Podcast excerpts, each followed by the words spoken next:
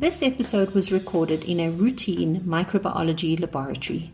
Unlike other microbe mail episodes, you may hear the sounds of some happy microbiology laboratory staff in the background. Thanks for understanding. According to the World Health Organization, lower respiratory tract infections are still the world's most fatal communicable disease. Amongst the top 10 causes of death, it ranked fourth. CAP specifically is one of the most common infections managed by clinicians in their daily practice. It is also an important cause of morbidity and mortality. Despite how common it is and the availability of robust guideline documents, there is sometimes variation in practice or even guideline non-compliance. This episode of Microbe Mail will be talking through some tips and tricks in the management of patients with suspected community acquired pneumonia. Hi, I'm Vindana Chibabhai, the host of Microbe Mail. My guest today is Erica Shaddock. Erica is a pulmonologist and she's based at the Charlotte Maxeke Johannesburg Academic Hospital in Johannesburg, South Africa. Hi, Erica. Welcome to Microbe Mail. Thanks, Vin. Thanks for having me. Remember to sign up for updates at our website or follow us on social media or on YouTube. Share the Microbe Mail love by forwarding to colleagues and friends and leave us a review on podchaser.com. Listen wherever podcasts are found on YouTube or directly on our website. All the links are available in the show notes. So, Erica, shall we cough straight into this episode? Sure, why don't we? So, as with the diagnosis of any disease or clinical syndrome, the clinical signs and symptoms noted on examination are crucial. Can you tell us what the differences are between community acquired pneumonia and acute bronchitis, one of the most common syndromes misdiagnosed as pneumonia?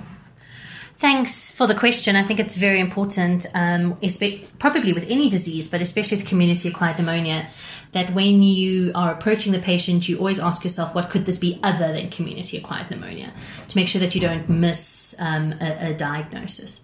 And, and whilst these are usually things with acute cough and dyspnea, there are many illnesses that have cough and dyspnea as their presenting complaints. And you don't want to miss a lung cancer or heart failure or COPD, for instance. So always just keep an open mind. When it comes to the most um, obvious um, condition that would be uh, confused with community acquired pneumonia, we're probably talking about acute bronchitis.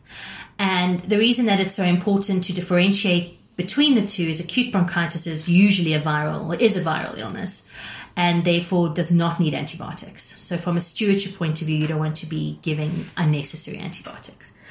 So, when we do clinical studies, we have quite set criteria for diagnosing community acquired pneumonia. We'll discuss these now.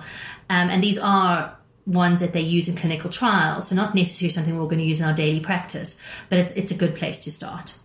So, for to make an official diagnosis of community acquired pneumonia, you need the presence of all three of the following.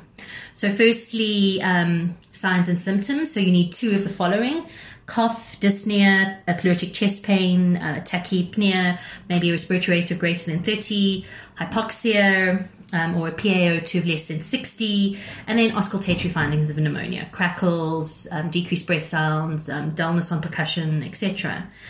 Then you need a new or a increased infiltrate on a chest X-ray or a CT scan. And lastly, you need either a very high or very low temperature or a high or very low white cell count. So you need all three of those criteria to diagnose um, community acquired pneumonia. Now, if we were to compare this to acute bronchitis, which importantly is usually a self limiting um, inflammation of the large airways, um, you would still have often cough and dyspnea. And this cough and dyspnea episode usually occurs seasonally. These are usually occurring in autumn or winter. Um, and these patients can cough for, on average, about five days, but it can be up to four weeks. And patients need to be reminded of this if, if you do diagnose acute bronchitis. Um, patients could even have lung function changes with this acute bronchitis, but it, it doesn't mean that it needs antibiotics. So, what is important is that these patients usually are missing um, the bedside signs of a inflammatory response. So they usually have no fever, no tachycardia, no tachypnea.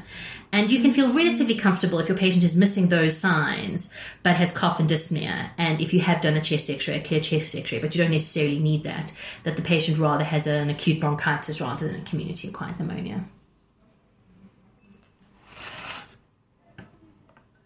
Thanks, Erica. So, yes, I've gone through that experience not so long ago with you. And you're absolutely right. I coughed for much more than four weeks. I think it actually went on for about six weeks. So, as a clinician, if I had to suspect a community acquired pneumonia, I'm probably going to request a chest x ray. So, how sensitive is the chest x ray for the diagnosis of CAP? I'm sorry to disappoint everybody, but unfortunately, um, a chest x ray can have quite low sensitivity. Um, if you just go on clinical criteria alone, um, the accuracy is also quite low, and a systematic review has shown that with a typical combination of symptoms and signs, you can be sure of your diagnosis only approximately 50% of the time. But that said, that if you have a patient who's presenting to you with these signs and normal vital signs as remarked on before, they're very low risk of pneumonia and you could probably rule out your CAP without a chest x ray. Um, in various clinical studies, the sensitivity of a plain chest X-ray is ranges from 38 to 76 percent. Wow, which is which is very low. Yeah. What is good news, and something that our younger colleagues are probably going to have in their pockets in the future, is that the sensitivity of ultrasound is excellent at making the diagnosis of pneumonia. And we're looking at about 80 to 90% in detecting pneumonia. So I think in the future, the large majority of pneumonias are going to be diagnosed on ultrasound findings, and that can easily be done these days with these new handheld ultrasounds in the rooms or in the emergency room. If you have a normal chest x ray, but you're very concerned that it could still be community acquired pneumonia, there is this concept of the pneumonia blossoming out, mm. um, which sometimes people feel is because patients are often dehydrated and therefore the inflammation hasn't had the amount of time to occur. So repeat the chest x ray in 48 hours and do the lateral. Often it's hiding there on the lateral. Um, in the lower zone that you didn't fully appreciate on your on your PA film. So, not the be all and end all, your chest x ray with quite low sensitivity, but there is hope on the horizon with ultrasounds. And repeat the x ray if you're that concerned. So, that's quite helpful. So, maybe in the future, clinicians are going to be walking around with stethoscopes and handheld ultrasounds. I think they will be, and, and in certain parts of the US, that is already happening. Yeah, so it's a matter of time.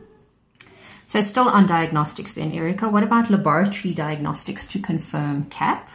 When is a microbiological diagnosis by respiratory sample recommended? So this would be either sputum, tracheal aspirate, or bronchoalveolar lavage fluid. And when is a blood culture actually needed? Okay. Now, I know we always harp on with everybody about getting blood cultures done before antibiotics are started.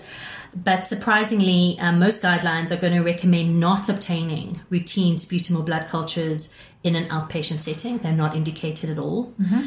And then in the inpatient setting, um, you can consider them. Again, there is still low sensitivity because the bulk of patients will have these tests done after they have their first dose of antibiotics. Mm. But the guidelines suggest considering doing a sputum, MCNS, or blood culture in hospitalized patients if it's a severe community acquired pneumonia, um, so a CURB score of greater than two, or if the patient is intubated. And then in that group of patients who you are either empirically treating for MRSA or in Pseudomonas. Um, or this patient has previously had MRSA and Pseudomonas. Okay. Or this patient was admitted and received IV antibiotics in the last 90 days. So we're basically trying to locate those patients who are unlikely to have the usual organisms that we suspect um, in a community acquired pneumonia and that potentially would not respond to the empiric, the typical empiric antibiotics we give them. That's what we're trying to find. Right. We're not looking for the strep pneumonia patient that we know is going, to, going to, respond one. to the antibiotics we're going to give them. It's those other patients. So those are the, the patients you want to do those cultures in. Otherwise, it really is unfortunately quite a big waste of money. Absolutely. And kind of speaks to the concept of diagnostic stewardship. Definitely. So then what about the use of biomarkers to differentiate between CAP and acute bronchitis? Okay, so I'm a massive fan of biomarkers. Um, so some of this will have my um, own personal opinion, but I can also tell you what guidelines suggest. Um, and I'm specifically going to talk about the South African guidelines. So the South African guidelines say that routine measurement of CRP or PCT, which is procalcitonin, when the diagnosis is not in doubt, is not encouraged. So very similar to the whole approach with your pro BNP for cardiac failure. Right. If you know your patient has cardiac failure, you don't need the pro BNP. Um, so the South African guidelines are suggesting that if you're not sure, then maybe the CRP and PCT would help. Um, but they also say in the next breath that it is also useful for response to therapy. And unfortunately, if you haven't done that CRP initially, you're not going to be able to see the response to therapy. Yeah. So that is where I think the CRP and PCT is incredibly useful is in the response to therapy because in the first, you know, 48 to 72 hours, you really should start seeing a rapid decline in your PCT um, and therefore know that your antibiotics are appropriate. So it's also very useful in the emergency department and the GP practice office, where if again your, diagnosis is in doubt, a lot of these tests are becoming available as point of care tests, and you then have your patient who, oh, is this acute bronchitis or is this a CAP? And you can do a point of care PCT or CRP, and if that's elevated, it would then help you to decide to give the antibiotics, or more importantly, if it's low, to not give Not the give it. antibiotics. And so, very useful from an antibiotic um, stewardship point of view. Uh, PCT is controversial, and that's mainly because um, the reported sensitivity to detect bacterial infection ranges widely in the literature, anywhere from 38 to 91 percent. So it is they, these these tests do not replace clinical acumen, and they should be used with clinical acumen in in, in mind. Um, but they can be helpful in those borderline cases, and then definitely in response to therapy. Okay, that's very helpful as well. Okay, so shall we move on to treatment then? Sure. Let's talk about antibiotic choices and the duration of therapy. So, what's very important with regards to antibiotic choices is it depends where you are working. And um, again, you can look up your local community um, pneumonia guidelines or your, you know, the, the country you're in, or even your specific hospital could be different. So, I'm going to again discuss as per the South African guidelines. And they want us specifically to take into account where your patient is being treated. Are they at home? Are they at hospital? How old are they? Again, have they had previous antibiotics in the last 90 days? Are they allergic to anything specifically? Um, and are there any comorbidities? Again, the point is to get that antibiotic right the first time around, looking for those patients who may not respond to our empiric treatment. And to always consider does this patient fit the clinical profile of, say, a patient with influenza or pneumocystis pneumonia that you would want to maybe consider starting those treatments as well? So that's just something to take into account.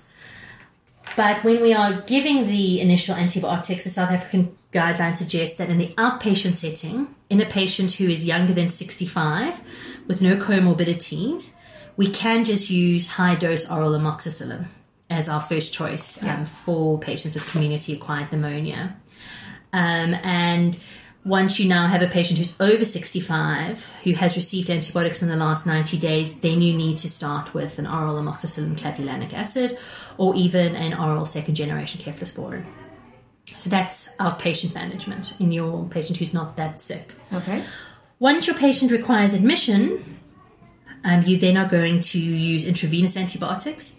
And again, um, if your patient is less than 65 without antibiotic exposure, no comorbidities, you can just use IV ampicillin or penicillin at high doses if it is available. We often have problems with availability of these Yes. um, older, um, cheaper drugs. Um, if those aren't available, you would then use um, amoxicillin clavulanic. But you could get away with amoxicillin penicillin, um, ampicillin penicillin if you are Can access it. can access it, yeah. If your patient is older than 65, again, received antibiotics in the last 90 days, has comorbidities, then you would start with um, IV amoxicillin clavulanic, or again, a second or third generation cephalosporin, depending on what you have available. When it comes to those with severe pneumonia, they would then receive again IV amoxicillin clavulanic or a second or third generation cephalosporin plus a macrolide antibiotic. And in this case, we're using the macrolide antibiotic not as an antibiotic treatment, but for um, um, immune modulation, specifically biofilm interference, uh, you know, decreasing your neutrophils, etc. So that's why in the very severe patients we would give both of those drugs. Very important, antibiotics should be administered early, um, preferably in the emergency room while the patient's waiting to go upstairs, but that often doesn't always happen, unfortunately. Right. Yeah. And then what about IV to oral switching and duration of antibiotics? At what point is that appropriate? So we are very bad at this in the hospital setting. Um, we don't always check our charts on a daily basis.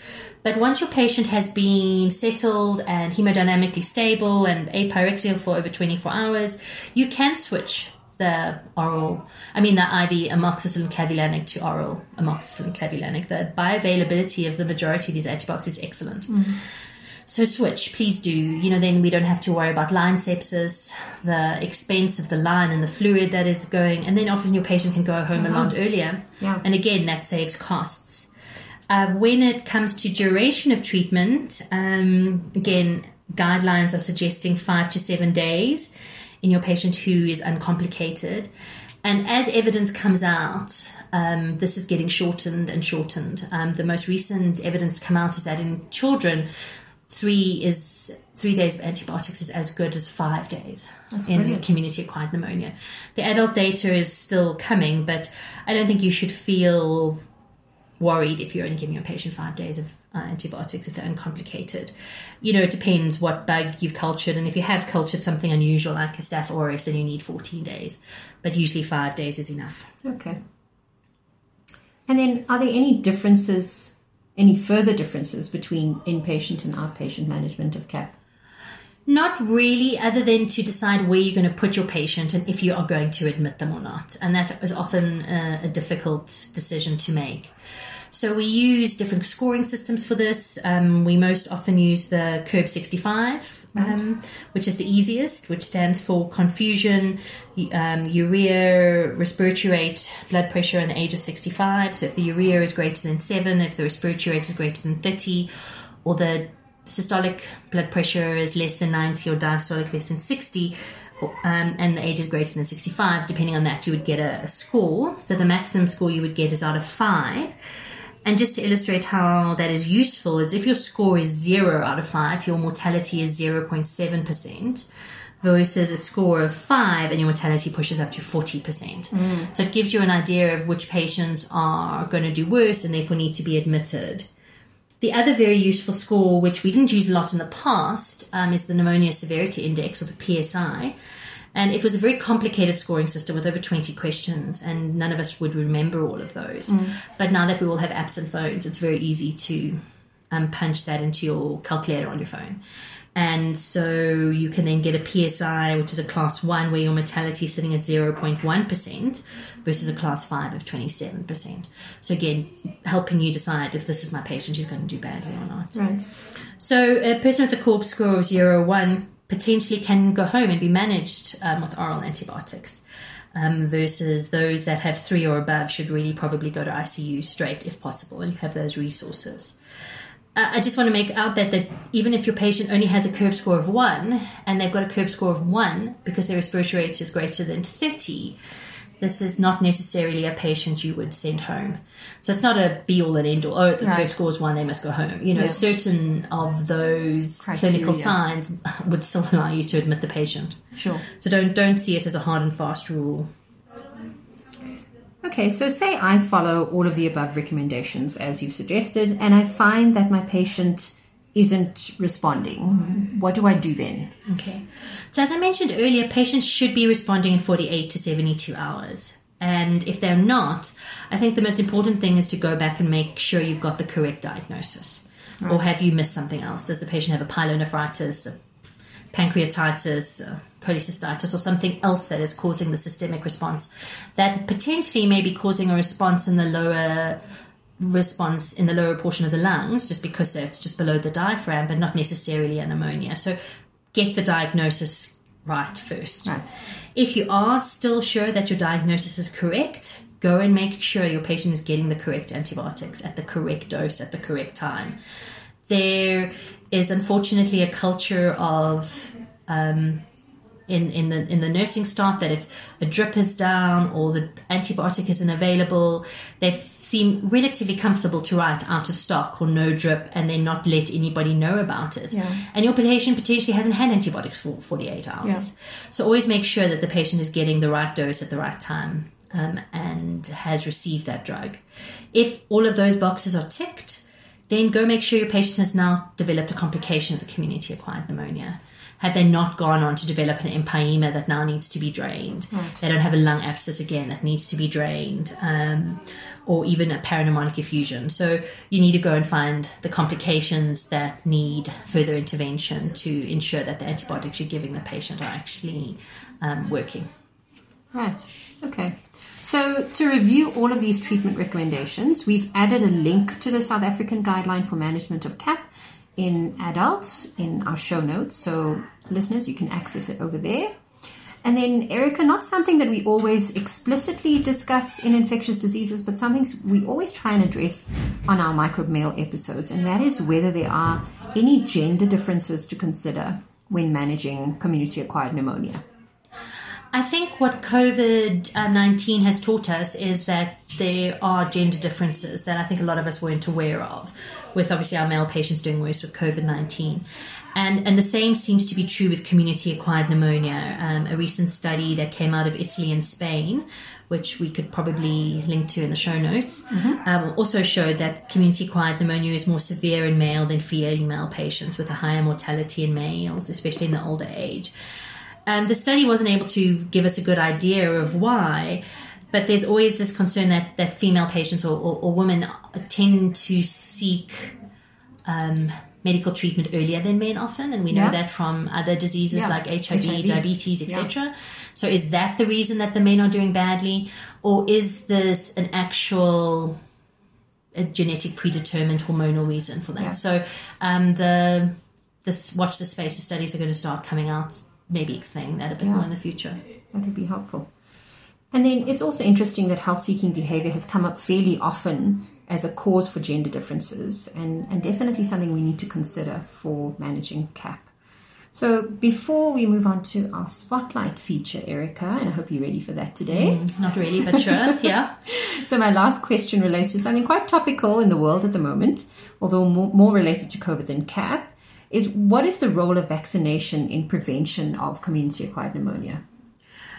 Um, what was very important again the South African guidelines um, stress this is that vaccination needs to be seen as a key pillar to antibiotic stewardship.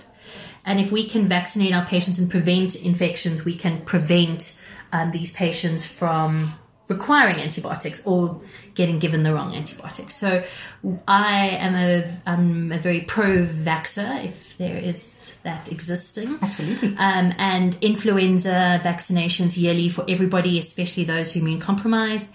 And then we have the pneumococcal vaccine available. Now, currently, um, there is widespread use of the um, pneumococcal vaccine in the pediatric EPI guidelines, which has meant that there's actually been a significant decline in the adult um, emergence of those serotypes covered in that vaccination Yes. because the kids are vaccinated.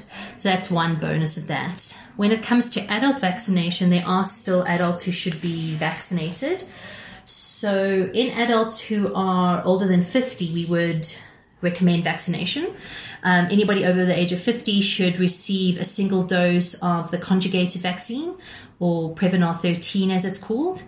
Um, if this particular person over 50 has previously received a polysaccharide vaccine, or the Pneumovax vaccine, this you should then suggest a Prevnar 13 a year after that um, polysaccharide vaccine.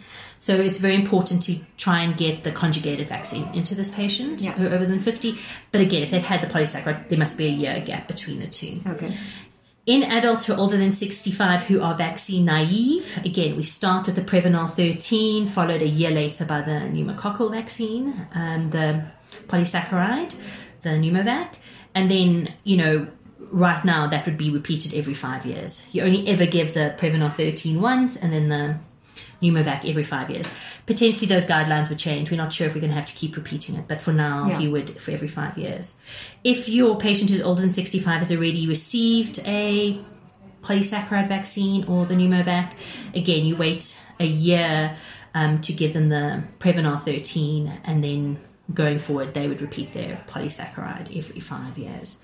But but very very important um, in our older population as immune senescence and um, you know their vulnerability to infections becomes so much more. Yeah. Okay, thanks. Okay, so Erica, before I ask you for your take home message, we're going to move on to our spotlight feature. And we're playing a game. Mm-hmm. And this game is called Name Changes or Game Changes.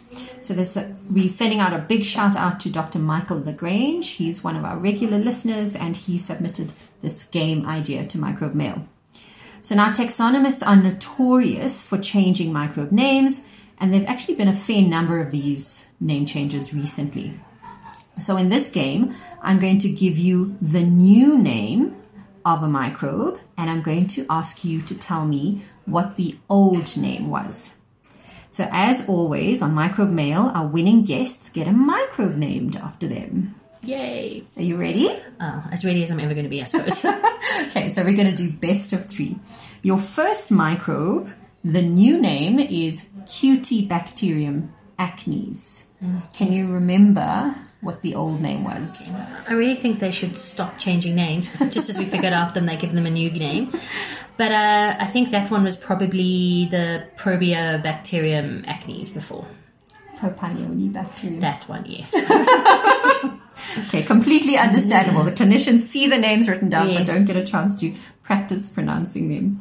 And your second one is Klebsiella aerogenes. That was the that's the new name. So the old name was Uh, that one is probably Enterobacter aerogenes. Absolutely, that's correct. So you're two out of three at the moment. And your last one, I can barely say the new name myself, but it is now called Pichia kudriavzevii.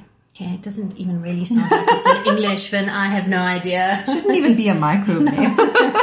so that is the old Candida krusei, and quite a tongue twister Yes. it's become. But you got two out of three. That's, that's brilliant. Well done. Your new name in the microbe mail world is Ericobacterium shadocanes. Excellent. Hopefully, I'm a fungus or something. You can start signing your prescriptions with that now. okay, brilliant. So, Erica, lastly, can you give us a brief take home message about CAP management? Sure. So I think it's important that this is a common condition. You're going to see these often. They're not these, um, you know, zebras that we all learn about in medical school, like Wilson's disease. Yeah. So have a good approach to this. Know what you can and can't do. Um, don't miss the pneumonia, but also don't give unnecessary antibiotics. Um, antibiotic stewardship is part of all of our jobs, Yeah. and um, if we want to have any antibiotics left in the future, we all have to take responsibility for um, good prescribing. So, you know, rather than you know trying to make sure everybody's covered, you've got to work very hard to make sure this acute bronchitis that is sitting in front of you is not actually a, a, an, is not a pneumonia. Um, because it's still most likely to be acute bronchitis, and, and don't overdiagnose that. But if you're worried and your patient's got systemic side effects or systemic symptoms, and then you're more likely to have CAP and, and then treat the patient. Absolutely, that's excellent. Erica, this was an amazing discussion. Thank you so much for joining Microbe Mail. And I hope you'll be able to join us again sometime soon. Sure, would be great. Thanks, Vin.